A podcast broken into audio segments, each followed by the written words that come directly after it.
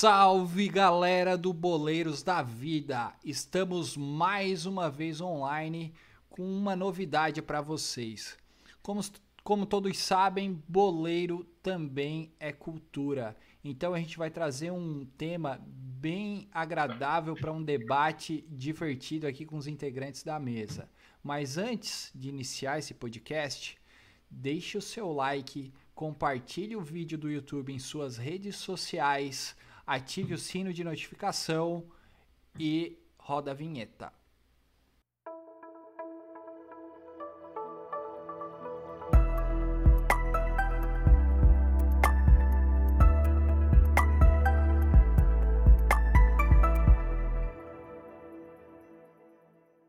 Agora sim é oficial. Trago um tema histórico que vem lá de 2016 onde o Brasil ia para a Copa do Mundo com um time recheado de estrelas.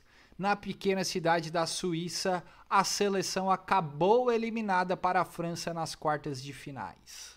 Com isso, a CBF considerou que faltou comando na comissão técnica, demitiu o treinador Carlos Alberto Parreira e contratou nada mais nada menos do que o Dunga que estreava como técnico. Desde então, o capitão do Tetra já ficou quase oito anos como treinador, mesmo que por apenas dois times diferentes. Amado por alguns e criticado por muitos, fez boas campanhas na seleção brasileira, mas não conseguiu tão sonhado Hexa. Cara, na minha concepção, ele estreou como técnico na seleção sem ter é, conhecimento? Me ajuda aí, Gaspar. O Dunga, ele foi conhecido, né? Ele até levou um, um apelido do jogo que ele, que ele praticava e a seleção ficou marcada por um bom tempo pela questão da era Dunga, que aconteceu porque o Dunga em 90, né, na Copa de 90, quando o Brasil é, não teve sucesso, não jogou bonito, e aí entrou o treinador da época, né, colocou um time mais aguerrido, né, e o Dunga era o símbolo dessa seleção. Então, só que fracassou. E aí ficou conhecido na imprensa como a Era Dunga. Só que em 94, é, a tal Era Dunga foi o que realmente ajudou o Brasil a ganhar, a levar o Tetra. Porque o meio-campo com Dunga, é, Mauro Silva, seguravam né, é, o pessoal lá na frente, o Zinho, né, o Zinho Enceradeira, né, o Raí e a dupla Romário e Bebeto. E o Dunga, por curiosidade, o Dunga era o parceiro de, de quarto do Romário, meio que como um cão de guarda para não deixar o baixinho fugir da concentração. Tá? Mas o Dunga ele começou é, em 2000 2006, né, o seu, a sua história na, na seleção. Né? Ele começou em 2006, algo que foi assim meio que uma surpresa para todos. Trazer o Dunga, né, um jogador de futebol, um ex-jogador de futebol que não tinha nenhuma passagem por, como técnico. Né? Então foi algo assim muito muito interessante e eu vou dizer para vocês que me surpreendi na época que acompanhava, me surpreendi muito com a campanha que foi feita com o Dunga na seleção. Mas, o Gaspar, é, o Dunga ele entrou por conta do comando que ele tinha, né? É, com a raça, né? com a vontade de jogar, mas ele não tinha experiência. Eu acho que ele era um tanto quanto teimoso. Não tinha um, um, um boneco lá dos sete anões que o nome era Teimoso? Tinha, né? Ou, ou era Zangado? Era Zangado. Acho que o Dunga tinha que ser chamado, em vez de Dunga, de Zangado. Porque, olha, eu vou te falar que ele teve momentos assim na seleção brasileira que era. Cara, foi o. Não sei, cara. Ele foi cornetado demais justamente porque ele chegou a convocar Afonso Alves. Quem é Afonso Alves, meu Deus do céu? Mas com Afonso Alves na sua escalação, ele conseguiu ganhar a Copa América de 2007. E ele ganhou da, da Argentina de 3 a 0 com o Robinho destruindo. Sabe? Ele, ele, ele deu tão, tão certo que não foi o comando dele, a escalação dele, foi que o Robinho destruiu a Copa América e destruiu a Argentina. Então, assim, é, é, é danado, cara. É danado falar sobre o, o teimoso é muito difícil, porque ele tem um comando como jogador, ele tinha um comando como jogador muito bom e eles, eles empurraram isso para a seleção brasileira. Mas não se ganha vestiário assim, galerinha. Não se ganha vestiário assim. Né? Até porque a, eu acho que o nível da, da Copa América é, é, é, baixo em relação às outras competições, né? Que ele teve um fracasso absurdo nas Olimpíadas de 2000, 2008 né? É, e depois ele teve um, um, alto em 2009 que classificou o Brasil para a Copa do Mundo de 2010, se eu não estou enganado, como um dos favoritos. Mas o que ferrou o Dunga, né, Berté? Eu acredito que foi as convocações que ele teve de jogadores questionáveis, né? Vamos botar aí é, o Afonso Alves, Kleberson, é, que, que deu certo, Josué, Júlio Batista e Michel Bastos na época. Só que não tem problema em convocar esses jogadores. Mas ele deixou Neymar e Paulo Henrique Ganso, que estava jogando uma bola absurda. Porque Copa do Mundo, na minha concepção, é momento. Ele deixou Neymar e Paulo Henrique Ganso fora desse time desse time da seleção da, da seleção brasileira que estavam jogando uma barbaridade, era um time histórico do Santos. É, então, esse foi o grande problema do Dunga na seleção. Então, contextualizando com o que tu falaste aí, Matheus, ele levou jogadores como Gladstone da seleção, Jonatas, volante do Flamengo. Quem que ele levou, Berté? Gladstone, aquele zagueiro que jogou no Cruzeiro, eu acho que nunca mais apareceu no, no futebol. Levou atacante do Corinthians, Bobô, não estava mais no Corinthians, mas ele nunca sequer se firmou no Corinthians como titular, quem dirá na seleção brasileira. Né? Levou Moraes, meio atacante do Vasco, que é um jogador bom, mas não para a seleção brasileira, tem visto na posição que ele joga.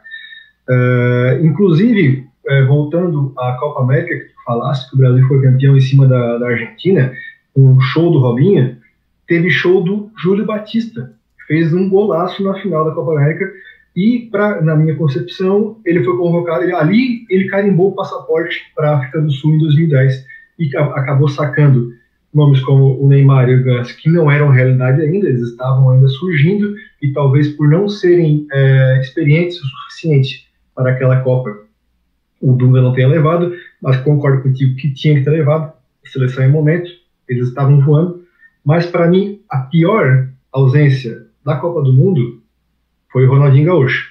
Ronaldinho Gaúcho, apesar de não ter ido nada bem nas Olimpíadas de 2008, que o Dunga ele colocou todas as fichas no Ronaldinho Gaúcho, acreditou que o Brasil fosse conseguir é, chegar longe, mas acabou sendo engolido para a Argentina na semifinal. O Ronaldinho Gaúcho sumido de campo, ele acabou meio que traumatizando com o Ronaldinho Gaúcho, acredito eu, e não levou para o restante do, da sua caminhada com a seleção brasileira. Só com um elenco de Kleberson, Josué, Michel Bastos, será que o Bruxo não poderia ter ido? Pelo amor de Deus, né? Inclusive Grafite, que jogou apenas três jogos antes ser, da convocação para a Copa do Mundo, foi chamado para a Copa do Mundo.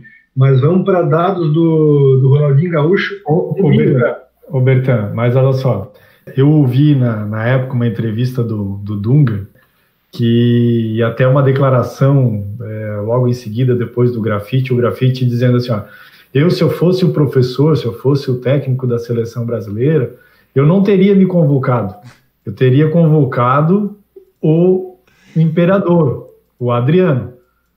E aí o Dunga disse, não, realmente, o convocado não seria o grafite, o convocado seria o Adriano. Só que alguns meses antes, né, um mês, dois meses antes, lá na, num jogo na Inglaterra, o Dunga chegou pro, pro, pro Adriano e disse: Adriano, é o seguinte, metade só. Não precisa deixar de fazer tudo, é só metade. Se tu toma 10 cerveja, toma 5. Se tu sai todo dia pra balada, sai três dias só. E o cara não ouviu. Entendeu? E aí, se o cara não faz isso daí, cara, como é que ele vai chamar o cara para uma, uma Copa do Mundo? Desse?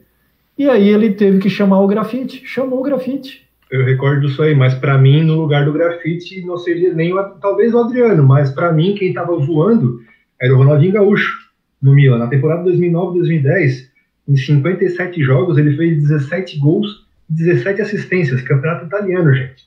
Copa, é, campeonato italiano e, Liberta e Champions League. É um nível muito acima do que o próprio Grafite jogava no campeonato alemão na, na Bundesliga. Eu acho que um campeão do mundo da estirpe do Ronaldinho Gaúcho nunca poderia ter sido deixado de fora daquela Copa do Mundo, porque o, o Dunga quis fazer a mesma coisa que o Filipão fez em 2002 com o Romário. Só que com o Filipão em 2002 tinha Ronaldinho Gaúcho e Ascendência, Ronaldo Fenômeno, tinha o Rivaldo, Roberto Carlos e Cafu voando. Quem que o Dunga tinha? O Dunga tinha o Elano jogando bem, o Kaká quebrado e o Júlio César jogando demais, fechando o gol.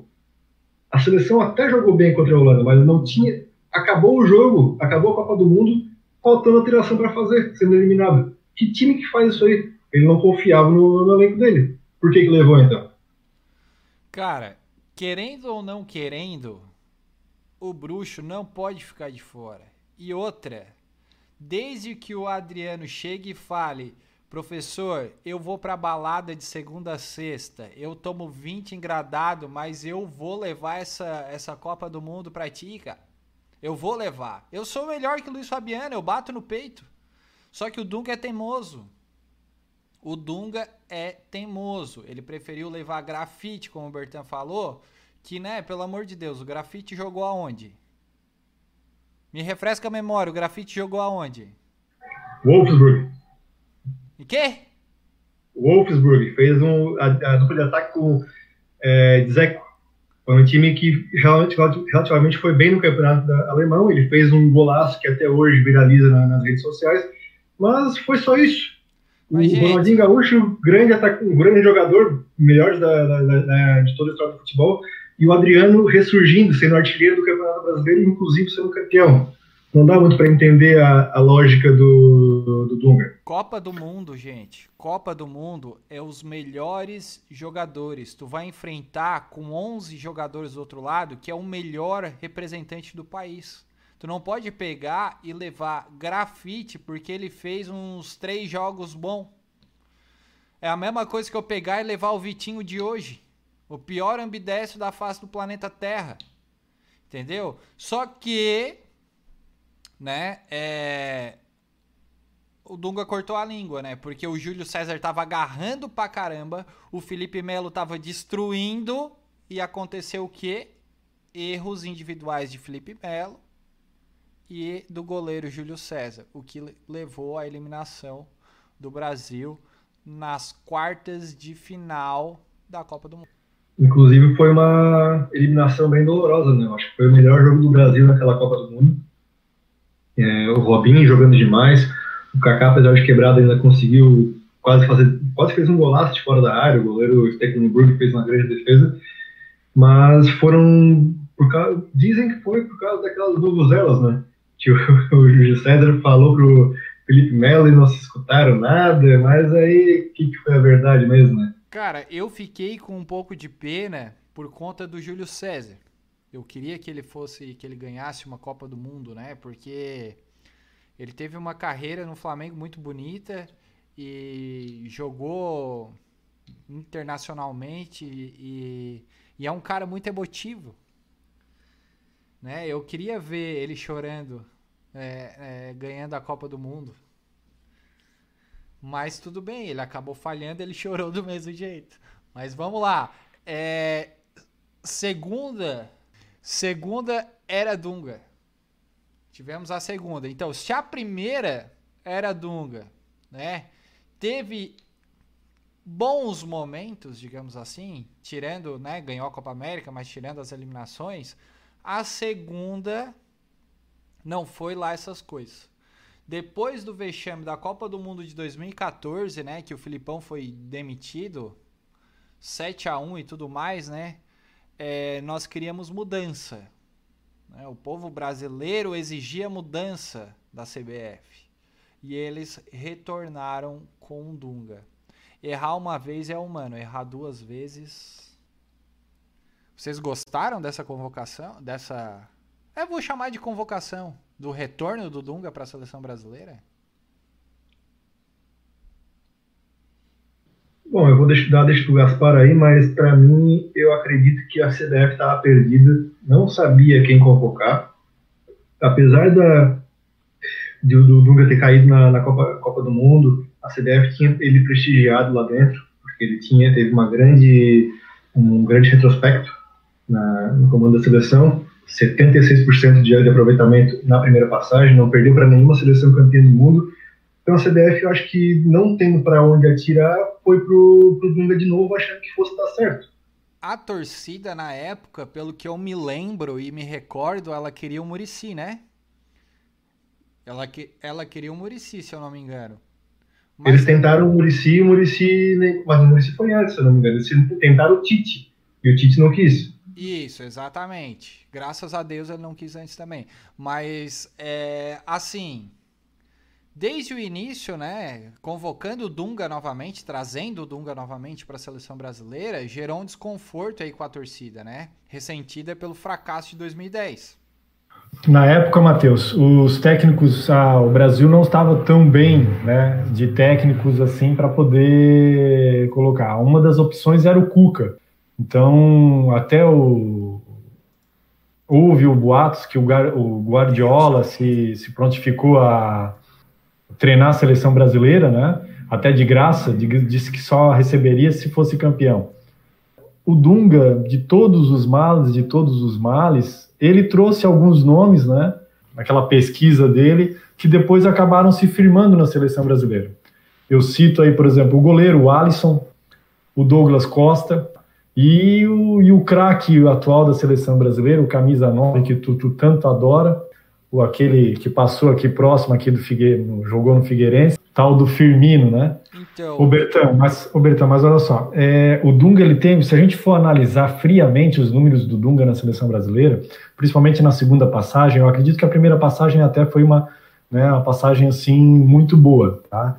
Mas na segunda passagem ele tinha, ele quase fez mesmo, os mesmos números da primeira passagem, mas as vitórias dele eram foram em amistosos, porque se tu pegar os jogos é, oficiais, tá? Ele teve um monte de empate, principalmente nas eliminatórias ali, ele teve vários empates e jogos que ele disputou na, na Copa América, tá? Ele teve derrotas, né, assim, inaceitáveis, tá? E empates com, com seleções de um nível muito menor do que, né, costuma, que é de costume da seleção brasileira.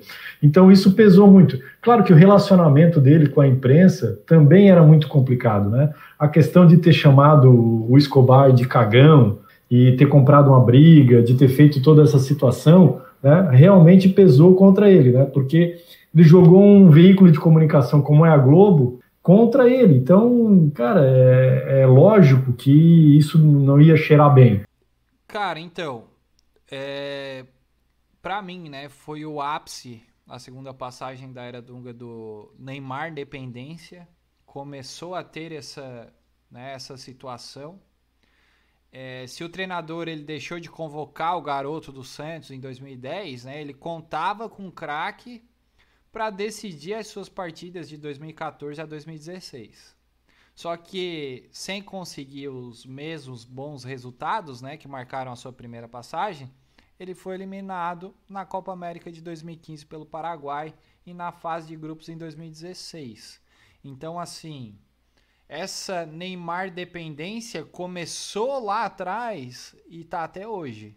Eu acho que daí não é questão do do Dunga ou não, e sim é, de uma carência realmente de grandes jogadores, né? Como a gente tinha Ronaldo, Rivaldo, Ronaldinho Gaúcho, próprio Robinho, Kaká, Imperador, o Roberto Carlos, o Cafu, enfim.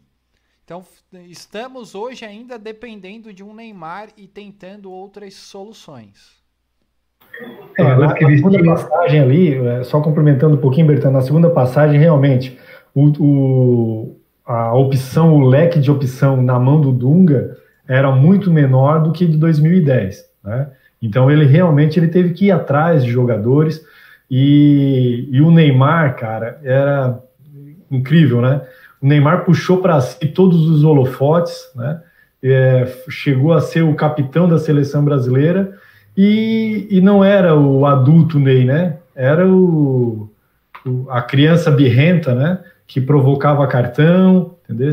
Então foi muito complicado mesmo para o Dunga, tá? Apesar de ele trazer, descobrir, trazer alguns bons jogadores realmente, mas em outras convocações realmente ele totalmente equivocado. Só é, concretizando que o Matheus tinha falado ali antes, não tinham jogadores que vestiam a camisa da seleção brasileira e iam para o embate, batiam de frente com os jogadores das outras seleções, como o, o, próprio Luiz Fabiano na primeira passagem do Dunga, ele batia de frente, não tinha, não, não amarelava. O Robinho nas, nos clubes não era tão bom, mas chegava na seleção e se transformava. Na segunda passagem, como o Pablo falou, a gente dependia de Pato, que nunca vingou, nunca foi para cima é, do, depois de velho. O Ganso, que depois da, da, da, da lesão no joelho decaiu, infelizmente, era um jogador que tinha bastante interesse no futebol dele, gostava bastante, mas decaiu e ficamos dependendo de um Neymar que estava mais preocupado em causar com os moicanos que ele fazia do que jogar em campo propriamente dito. Ele, tem, ele quase conseguiu ser campeão nas Olimpíadas contra o, contra o México, acabou perdendo na final, mas ele se preocupava demais no que a imprensa ia falar do jogo dele, não em fazer o time ganhar. Esse foi o grande problema dele, inclusive até hoje é o grande problema dele. Ele não se preocupa muito com o coletivo, se preocupa mais com, com dele, o que vão falar dele. O, o, exatamente, Bertão. O, o Dunga ele está mais preocupado com a guerra de imprensa do que com qualquer outra coisa. Né? Tanto é que, como o Gaspar falou, não é uma boa brigar com a Rede Globo, né? principalmente naquela época. Se hoje já é difícil, que já está mais maleável, naquela época que a Rede Globo comandava o esporte e o futebol principalmente, né? Já era bem difícil. E assim ele logo foi demitido, né?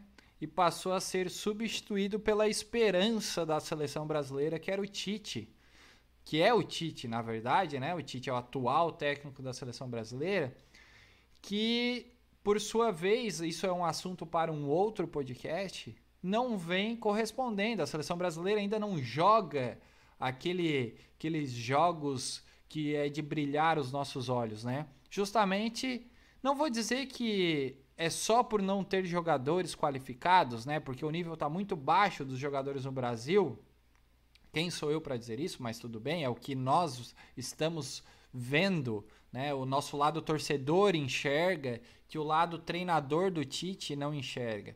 O Tite ele fala por parábolas, né? E, e é difícil entender. Então eu acho que os jogadores também não entendem o Tite.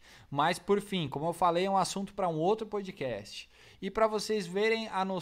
terem uma noção, o Dunga ele é tão bom, mas tão bom que ele treinou o Internacional, foi consagrado lá, e treinou duas vezes a seleção brasileira. E hoje, desde então, está parado no mercado. Acho que. O Dunga recebeu uma proposta, né? Recebeu uma, uma situação do Vasco, né? Para treinar o Vasco, certo tempo atrás aí. Mas segundo ele, não, não, não, não era atraente, né? Hoje o Dunga mora no Rio Grande do Sul, eu acredito que em Porto Alegre, trabalha na, na construção civil, que eu acho que é mais a cara dele mesmo, né? Um cara de cara que quando a obra não está funcionando muito bem, ele chega lá e dá um esporro em todo mundo, né? E manda um negócio funcionar. Eu acho que é a cara dele. Mas, ô Gaspar, tu vai me dizer, quando é que treinar o Vasco vai ser atraente? Foi lá em 2000, lá que eles tinham o Romário, o Juninho Pernambucano, o Juninho Paulista. Faz tempo que treinar o Vasco não é atraente. Trouxeram um português lá numa barca furada, coitado do cara. Agora o Luxemburgo tá tentando tirar leite de pedra ali, mas olha, é difícil. Nem água eles têm lá, rapaz. Por falar em, em Vasco, antes que eu me esqueça, deixa eu dar um abraço, mandar um abraço aí pro Rafael Dessá, conhecido por 03, que se ele chegou até aqui, ele, ele é guerreiro. Nós estamos falando do Vasco. Eu sei que tu vai ficar chateado, mas é realidade. Então, forte abraço, Rafa. Tamo junto. O Vasco que até hoje né, é, se lamenta por, pelo, pelo Coutinho ter saído tão cedo, né? Qual foi o último. O, qual foi o craque que tu viu jogar no Vasco, Bertan?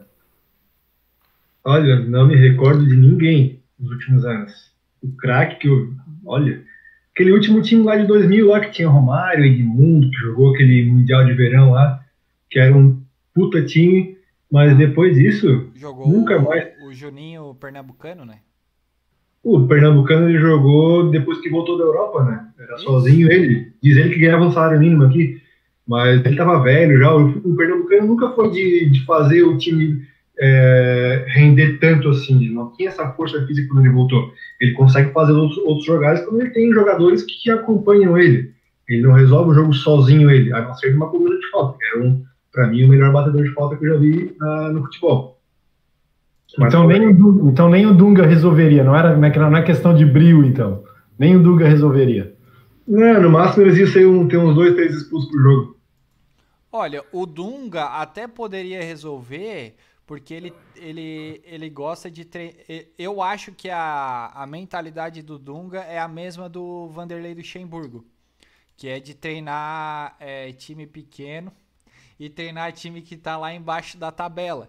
Então, poder, quem sabe, né, ele poderia resolver, assim como o Rogério Ceni, né, que treinou super bem o Fortaleza e quando pega um time com, com uma camisa, né, uma camisa pesada, ele não, não consegue trabalhar direito.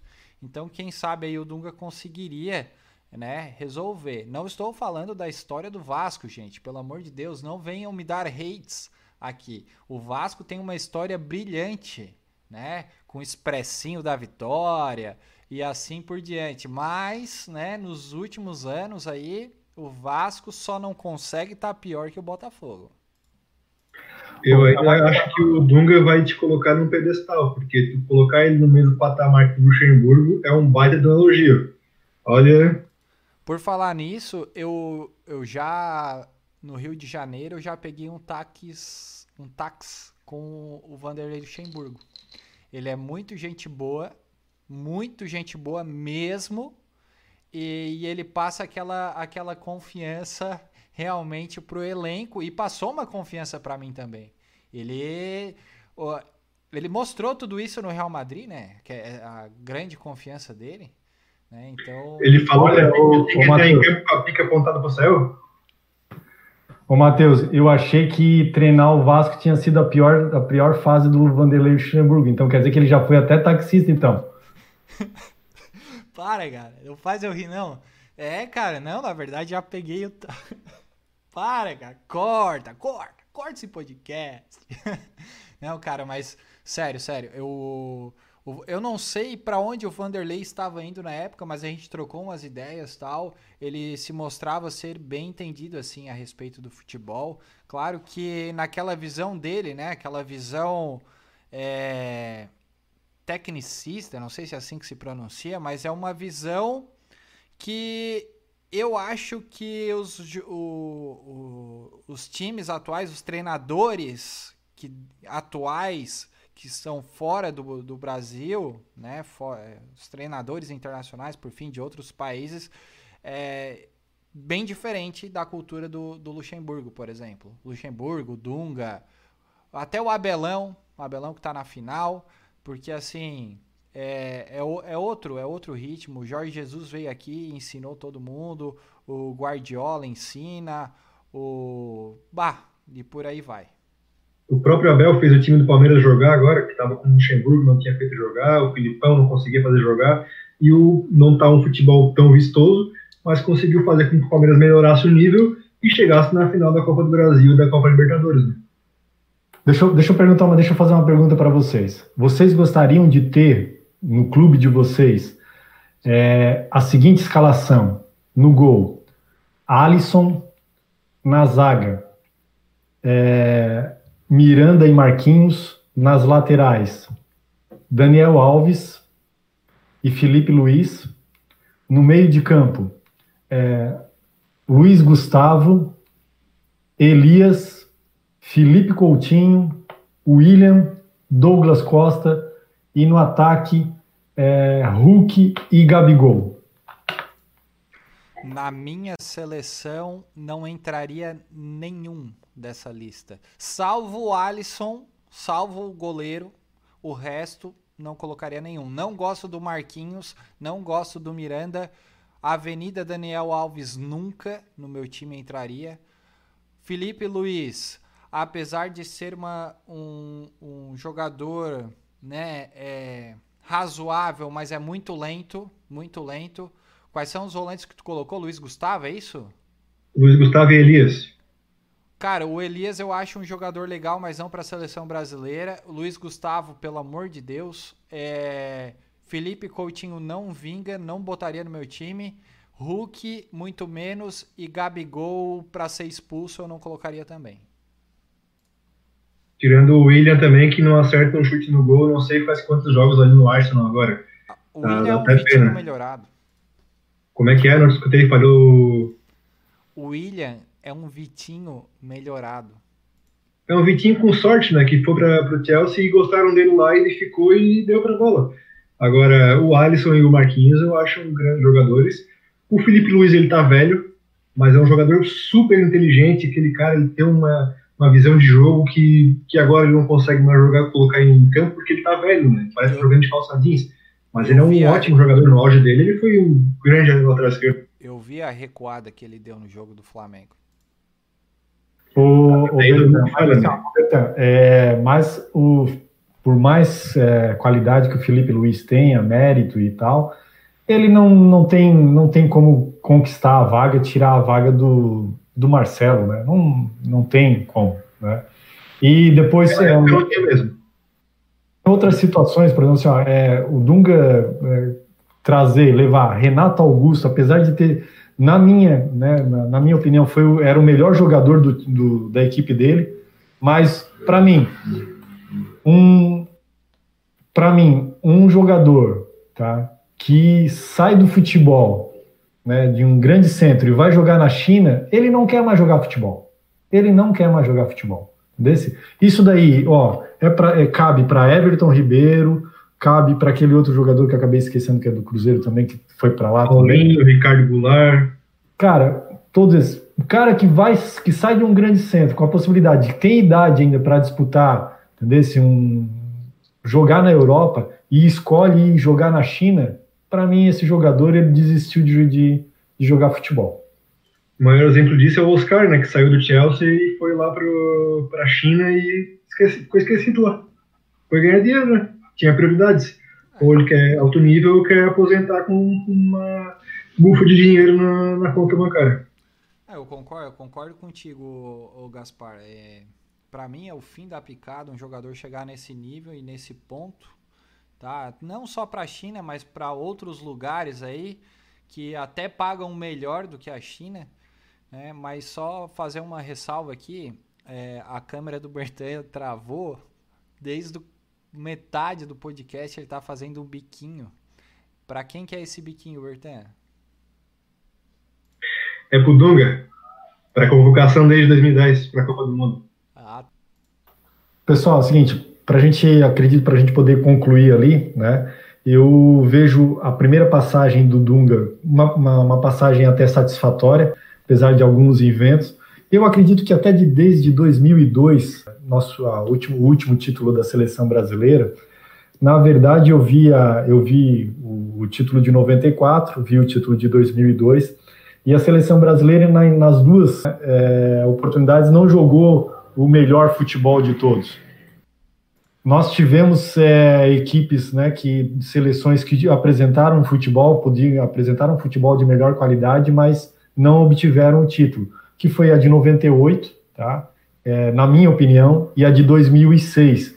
Mas, claro, eu não vou dizer que a de 2002 não jogou bola, jogou, tinha grandes é, craques, tinha Ronaldo, Rivaldo, né? Mas, assim, o futebol apresentado, tá? É, em 98, e na minha opinião, né, eu sei que não, isso não é uma opinião majoritária, mas na minha opinião, em 2006, era melhor do que o futebol que foi jogado em 94 e em 2002.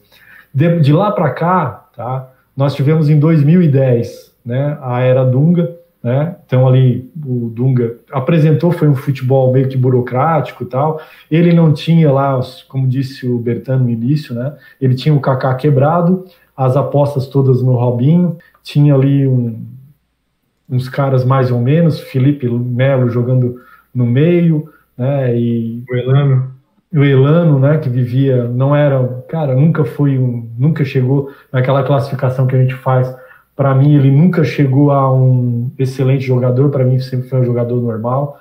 E eu acredito daquela seleção, eu acredito que nós tínhamos, nós tínhamos eu, na minha opinião, nós tínhamos um craque, tá? que é, Kaká, e o, dois ou três excelentes jogadores e o resto jogadores normais. Não sei, não sei a opinião de vocês. Bom lembrar do Maicon também, né, que estava voando na Inter de Milão, no lateral direito, estava cara estava fisicamente muito bem. E o Daniel Alves também estava jogando bem na, no Barcelona, tanto é que depois que o Elano se machucou, ele assumiu a vaga de segundo volante para fazer aquela dobradinha com o Maicon na direita. Mas é isso então, galerinha. Eu acho que eu encerro por aqui mesmo o Dunga tendo passado por poucos times e a gente ter criticado e chamado ele de zangado, o Dunga já teve as suas conquistas como treinador. Foi campeão da Copa América em 2007, Copa das Confederações em 2009, Super Clássico das Américas em 2014, Campeonato Gaúcho em 2013, Taça Farroupilha em 2013 e Taça Piratini em 2013.